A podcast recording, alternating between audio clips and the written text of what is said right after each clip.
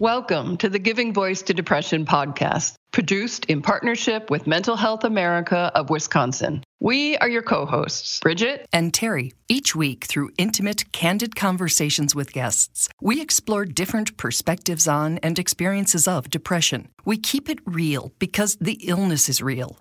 We keep it hopeful because there truly is hope in spite of what depression tells you. We are not experts or therapists. We're sisters and best friends who live with depression and have interviewed hundreds of others who do as well. By sharing stories of lived experiences, we expose depression for the lying bully it is. Hi, Terry. Hello, Bridget. So, if you're a regular listener, you may have noticed that we are not statistics people. It's nope. just not how we learn or understand the world. When we hear hundreds of millions of people worldwide have experienced depression or the number of suicides a day broken down by age groups, we find it distressing, but also impersonal and sometimes overwhelming, like a report on the national deficit. But today we are going to focus on some numbers about the critical time after inpatient treatment for patients with a history of suicide risk not because the actual numbers are important to know, but because of the shockingly increased risk that they document. This is critical to understand as we try to keep both ourselves and all those that we care about safe and alive. We're quoting from a just released report from the National Action Alliance for Suicide Prevention. Quote In the month after patients leave inpatient psychiatric care, their suicide death rate is 300 times higher in the first week and 200 times higher in the first month than the general populations. And their suicide risk remains high for up to three months after discharge. Did you know that? I knew it was higher, but not those numbers. I sure didn't know that. Yet it's still it's so human to want to believe that you're children or partner or friends or selves are in a better and safer place after inpatient treatment. But that is just not something that we can assume. We need to be more, not less, watchful and caring in the months after discharge. Today's guest is Becky Stoll. She worked on the team that put that document together, and we will link to it. Becky is the vice president for crisis and disaster management at Centerstone, a large community mental health center based in Tennessee. We found that research and perspective so important that we're devoting two episodes to it. So we start our discussion asking about those numbers. While it's a startling and staggering situation and statistic, we also felt like it gave us really good intelligence to be able to uh, one acknowledge that it's an issue, but two figure out how we could do better since we know this is a re- you know really fragile time. You know, just like if somebody was coming out of the hospital with a medical condition, and it was like you know you have a really high risk of infection in the first you know two weeks after you come out, then you could do stuff about that. Why is post hospitalization such a fragile and dangerous time? I'd say, you know, I've been in mental health, gosh, for, you know, a couple of decades. And I think the sense back in the day was if you went into an inpatient psych hospital, that you got fixed. And, you know, and the lengths of stay at that time were long too, but I think it was somehow, you know, equated to a medical condition. You kind of go in the hospital and that gets fixed, and that there really, you know, was no risk of a complication. Are patients and their support systems, their families will say, made aware of that heightened risk? Um, you know, probably not. To be honest, you know, I, I don't know that they're being told explicitly that.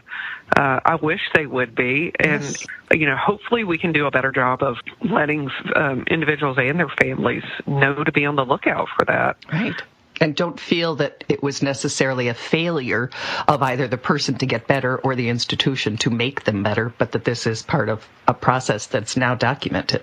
Right. I think that would help. I mean, don't I, I mean? Too.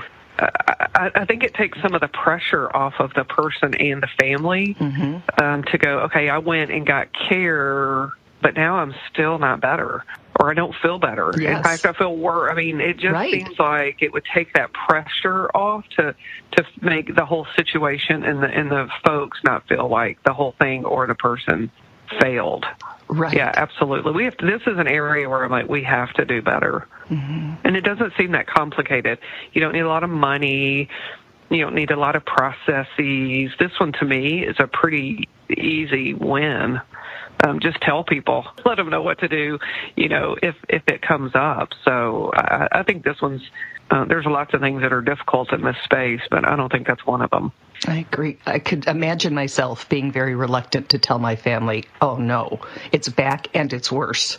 You know, because it's they've just paid or they've just been scared or, you know, they think, "Oh good, you got you got fixed, so we don't have to worry about you anymore." My guess would be that's probably why you sometimes see a lot of this is the person feels like you know i went in the hospital to get this condition fixed and it didn't work and to really feel dejected and yeah uh, it, it's it's a it's a sweet spot i think for us in the industry um, and i don't think it takes a lot of resource to leverage that um, we just have to do it, you know, and sometimes that takes time and, and systems of care. But hopefully, we'll we'll find out it's a great thing to do, and we can just pollinate it across the U.S. Yes. and, and see some change. And not just systems of care, but actual care. You have to care. Yes, Yeah. yeah, exactly.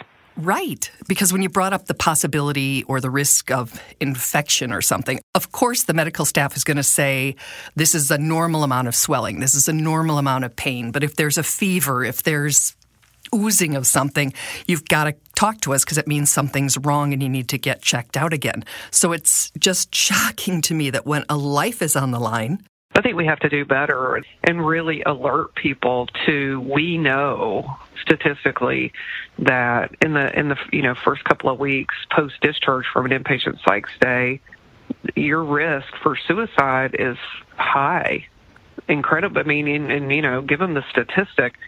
So you can kind of be on high alert for that instead of just you know if anything comes up. Um, but hey, we know a lot of people that come out get this infection.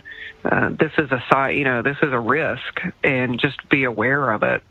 So when you do, so when you do have that situation, uh, it's not surprising, and that family and friends and the individual themselves can be cognizant of it and be on the lookout for it. It's not nearly enough or even safe to just release someone from an ER visit or inpatient psychiatric facility with discharge papers and the directive to make or keep a follow up appointment with a mental health professional. um, often we don't even ask people. I know this happens at our system all the time. Is one of the inpatient providers will call us with ten discharges, and they just want ten discharge appointments, and they don't ask people if those appointment times work for them. I said it's like they go back and they're Oprah. You get an appointment, and you get an appointment, and you get an appointment, and they give them these appointments, and nobody asks them if they could go at that date and time. You know, I might have already just missed a week of work to be in the hospital, and you're asking me to come on Tuesday at 10 o'clock. I can't do that. So we see the show rates for post hospital discharges are rough, you know, in a lot of times. Becky describes the current typical path between in and outpatient treatment as one made of Swiss cheese. and it's really easy to fall through some of those holes. And I just think we have to, where we can, kind of patch some of those. We don't do a great job of transitioning folks from A to B and sometimes B back to A. We it's that's on pretty shaky. I think it's on kind of one of those bridges that you know is bouncy and rocks back and forth. There's a mm-hmm. bridge, but sometimes I don't think it's where it needs to be. Uh, and I think we that's an, an area we definitely could do better. Mm-hmm.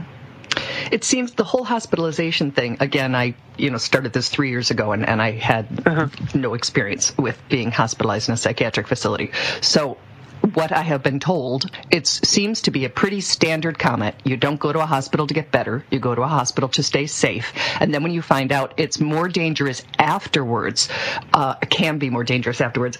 That sounds almost like a, yeah, don't go to a hospital uh, formula. Yeah, for this is a, a personal belief. I think there's definitely people that need to be in a hospital, for sure. Is it the majority of folks that we see going into hospitals? No, absolutely not. I don't believe that. And I think it's, you hit it. Um, a lot of time it's, if they're there, they're not going to kill themselves and it's a safety issue. But the reasons they feel that way are often not addressed, I don't think, adequately. The other piece is making sure, I mean, what is the milieu when you're in that inpatient psych hospital? What are you getting? What kind of treatment, like mm-hmm. treatment, and you know that word needs to be bold and italicized and underlined and in all caps. You know what, what treatments are they getting? and who's responsible for providing the treatments. I mean, that's another kind of more upstream issue. Um, is a lot of clinicians who come out with behavioral health degrees don't get, you know, suicide prevention training in their programs. Some don't get any, and the ones that do get some, it, it isn't near to the caliber it should be. Um, and so a lot of systems of care get these employees who they hire with their fresh, shiny diplomas, and they're ill equipped to be able to do to, to work with this population. Even casual observers of mental health have probably noticed that once hushed topics like depression, bipolar disorder, even suicide are now being discussed as front page news. Some of that's because celebrities from Oprah and Lady Gaga to Prince Harry and Meghan Markle are choosing mental health as a focus. And hopefully, that increased attention, along with many other efforts, will result in more awareness, understanding, and much needed funding for this frustratingly slow to evolve field. I think the field of suicide prevention is so in its in, in infancy might be too strong, maybe in its adolescence. Is we, I mean, when we really took this on back in 2012, we were one of the largest behavioral health companies in the country, and we asked two suicide screening questions, and that was it. We had no comprehensive system of care we kind of asked two screening questions. If you said yes, we probably called mobile crisis. Like we didn't do a good job at all. And I don't think we were odd. Uh, in that we weren't doing a good job. Um, so it's really been nice over the past, you know, four, five, six years to see suicide prevention start bubbling to the top. And I think it's uh, people didn't know, and we don't. I mean, even now we don't have a lot of research, so it's kind of like what works and what doesn't work. You know, we still don't know some of the what works and what doesn't work. So I think it's been not in people's vision that you know this is something we should be doing. Becky believes as the vision of suicide is clarified and prioritized, there will be some fundamental changes in how it's understood. I think there also is a, um, a belief that if we fix A, and A could be depression, anxiety, bipolar disorder, substance abuse disorder, co occurring of any of those. If we fix A, suicidality just goes away and that A causes that. And I think we're really starting to see, and I think some of the researchers are starting to flesh out that suicide is really its own A. That concept is new to me. I because I, you know, sort of live in the world of depression, I, I tend to associate the two. Yeah, for sure. Yeah, I think they're cousins, um, sisters, um, but I think there's a real, real push for an understanding that it's you know that it's its own entity and it needs to be treated uh, and not treat depression and anxiety and all the other disorders and kind of cross your fingers and assume it's going to go away and not just treat thoughts of plans for or attempts at suicide but make that treatment the system wide priority if somebody's got suicide um, as an issue we should treat that. Then we can get to the other stuff. Um, because if people can't be kept alive or feel like they have a life worth living, all these other great, wonderful programs we have won't matter. You know, if you're not alive, you can't go get substance abuse treatment um, or you know CBT for your depression or whatever you know someone is is um, working through you know, it almost it's almost the at the very top of the of the of the pyramid. and you have to attend to it. So I think we're starting to see more of that kind of understanding. Um, I, my suspicion is, and you know, a lot of people smarter than me who are in the science of suicide, you know, I think it'll end up in the DSM. I suspect in the next edition where it's its own standalone um, condition uh, and have its own standalone, you know, diagnostic code and um, be seen as just that, as, as its own uh, entity. So, to return to Becky's earlier metaphor of a Swiss cheese path, not only are portions of the mental health care system riddled with holes, but the field, in many ways, is just starting the long hike. So I think it's a it's a field that's low, learning and growing. Um, and what I kind of see as I'm out teaching all over the country uh, is or this, is this kind of in the last couple of years of a aha, like shame on us. Why why have we not been doing this? So I think you are seeing this kind of marination, pollination across the country, but it's tough work and, and it's and it's complicated. Um, and they're almost at the at the at the beginning square of monopoly. You know, it's surprising how much we haven't done in this space, and that people really are kind of starting from scratch. How can it? This is 2020. I mean, I super appreciate that Becky is examining a process that she's in and a part of. I think that is just something we all need to learn how to do. And being willing to see areas that are needing improvement and that her workplace is truly part of the solution and one of the best. But Swiss cheese? Yeah. I mean, what do you what do you do with that? If I mean, you're already super unresourced, so you're probably not navigating the holes of the Swiss cheese very well on your own, which means that your caretakers who again, you know, maybe under the illusion that everything's all fixed now, are it's such a setup. It's such a hard hard path to navigate. It's hard it's hard intrinsically, and now we find out the more we dig that the system really is deficient. Time magazine, um, which wrote an article about this topic, in, including an interview with Becky, used the word perverse. It said it's perverse to describe the fact that healthcare organizations don't already prioritize suicide care. So you are not alone in your in your feelings. I also just want to clarify for people who don't know what DSM means that it's the Diagnostic and Statistical Manual of Mental Disorders. It's sort of the Bible in the industry for diagnoses. So, we are going to continue our conversation because this is a heck of a place to end uh, about best practice recommendations and some of the innovative and replicable efforts that Centerstone, where Becky works, um, is an industry leader in these efforts. So we will be talking about things, the importance of connection, uh, intentional care transition, risk assessment, and follow ups, which is a huge thing. So hold on till next week, and there's more information coming. Okay, so I guess our takeaway from this piece is to really be acutely aware that post inpatient treatment is a time of um, we need to be hyper vigilant and yes. we need to be really um, paying attention, not not taking an exhale and, and feeling like it's over. Right. That's my takeaway. Excellent. And more constructive takeaways next time, too, because we can't just be on high alert and code red. We have to uh, also know that the system itself is doing some things to help with that process. And we'll link to the um, recent Time magazine article in which Becky is quoted and that newly released report. Excellent.